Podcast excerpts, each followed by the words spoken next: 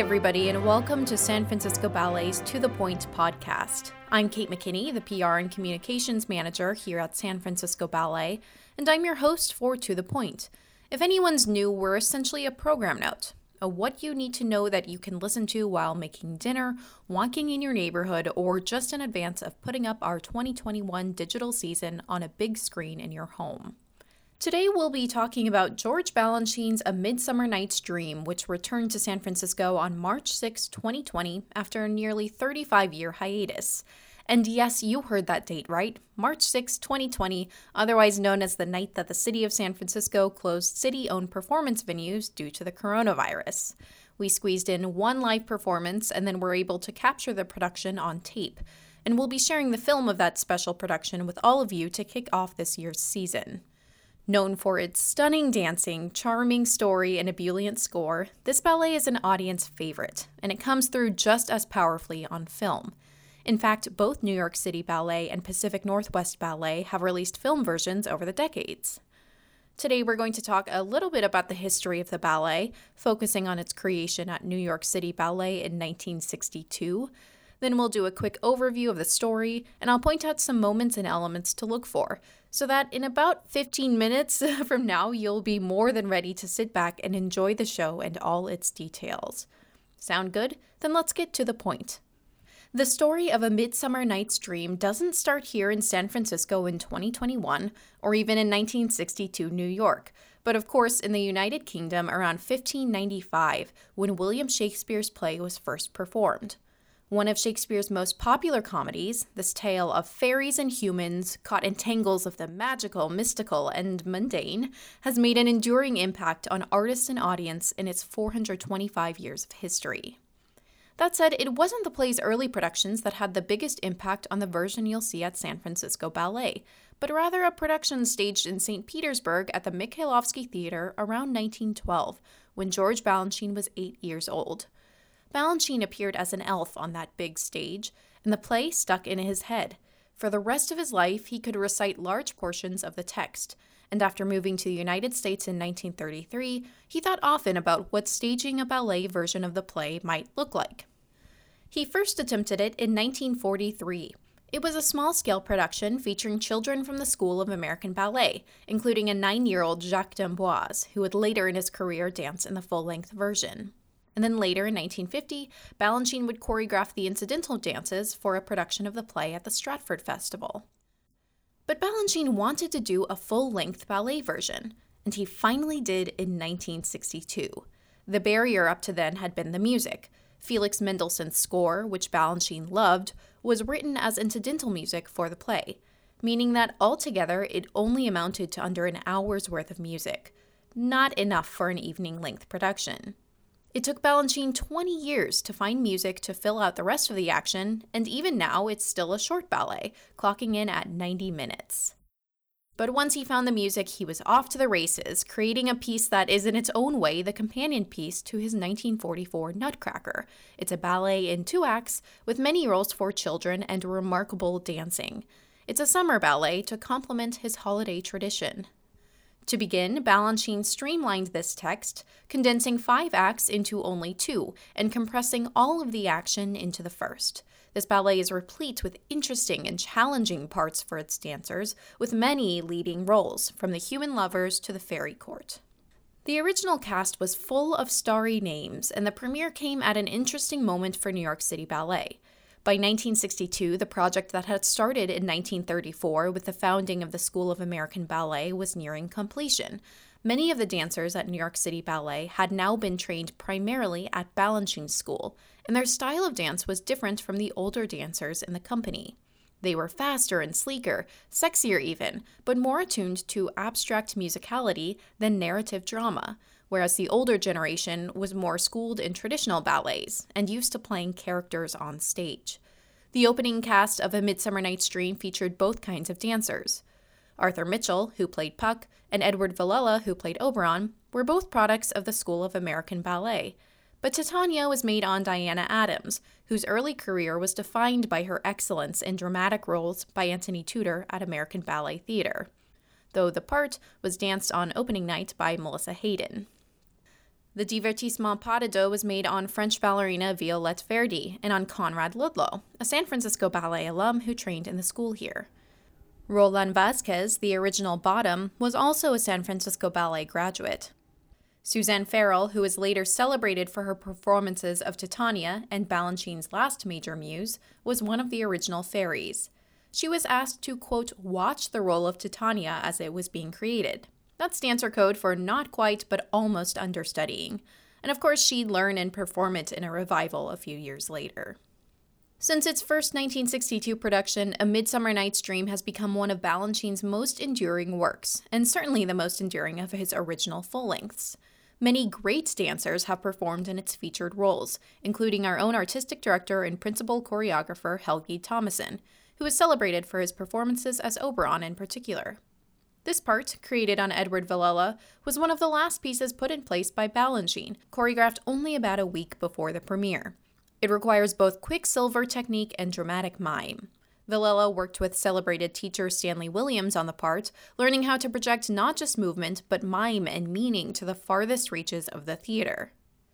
But I'm getting ahead of myself. Let's backtrack a little bit and go through the story of this ballet so that you'll know who these characters are that I'm talking about.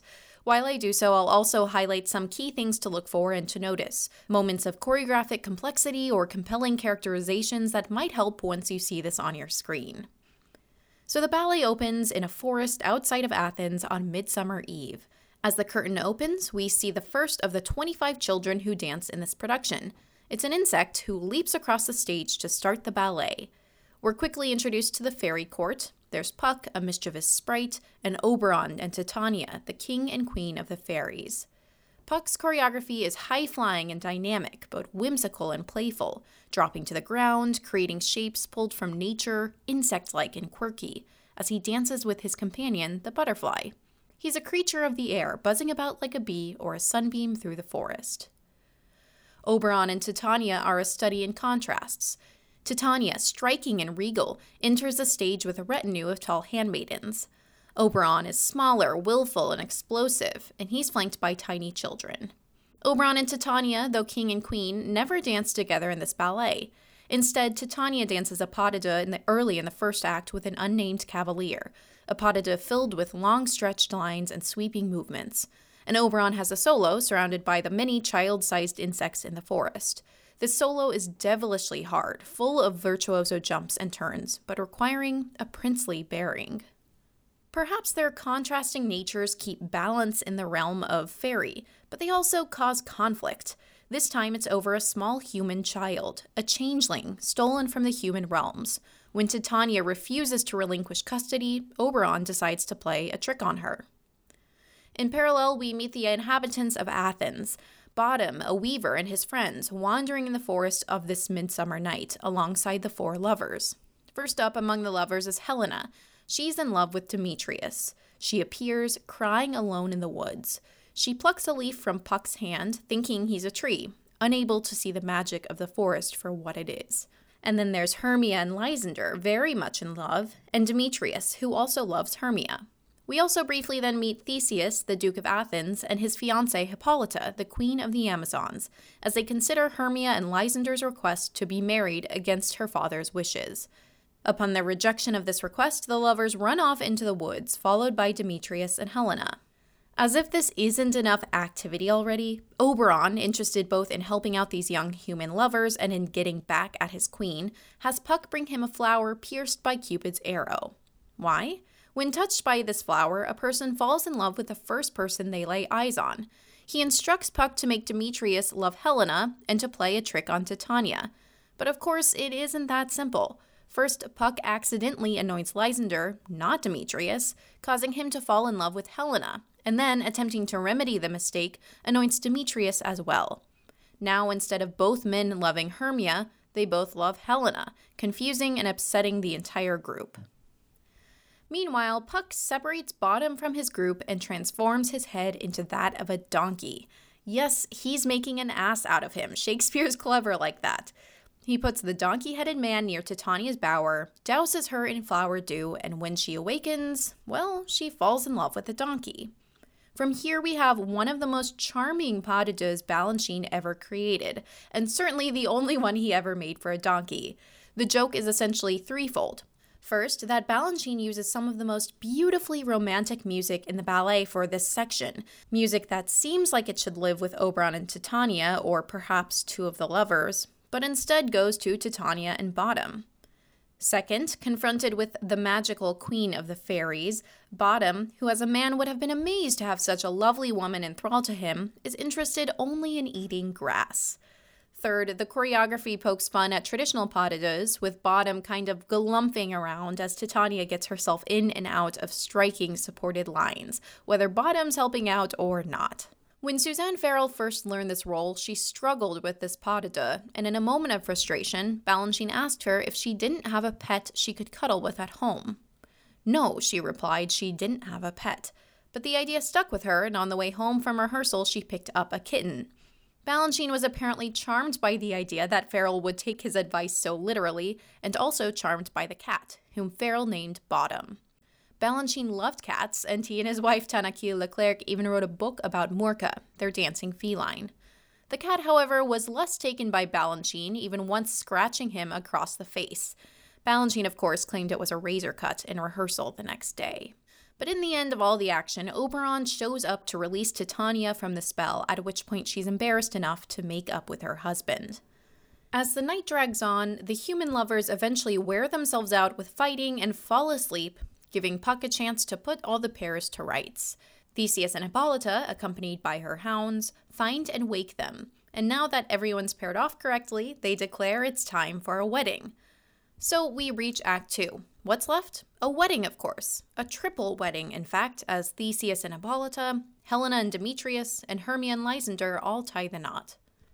This act is really pure dance, mostly for a series of couples led by an unnamed principal couple.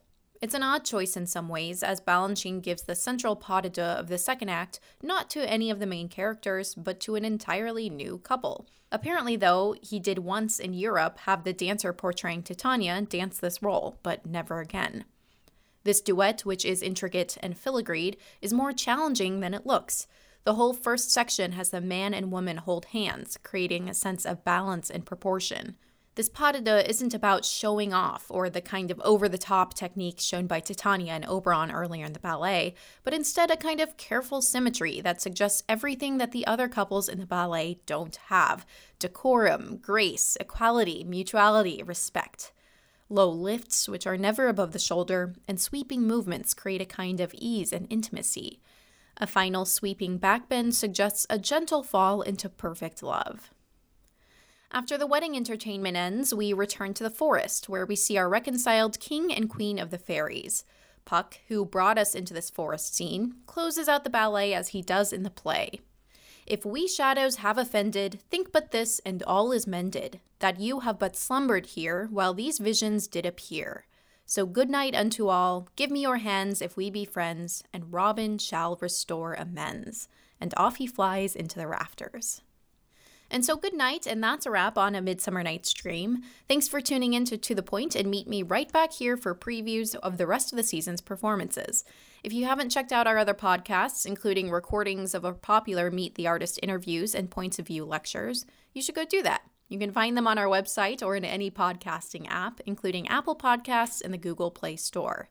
Hit subscribe, and you'll get our episodes downloaded as soon as they're posted.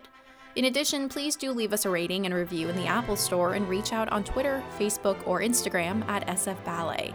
We'd love to hear from you, and your ratings and reviews help us reach new and bigger audiences. Thanks for listening, and see you soon on a screen near you.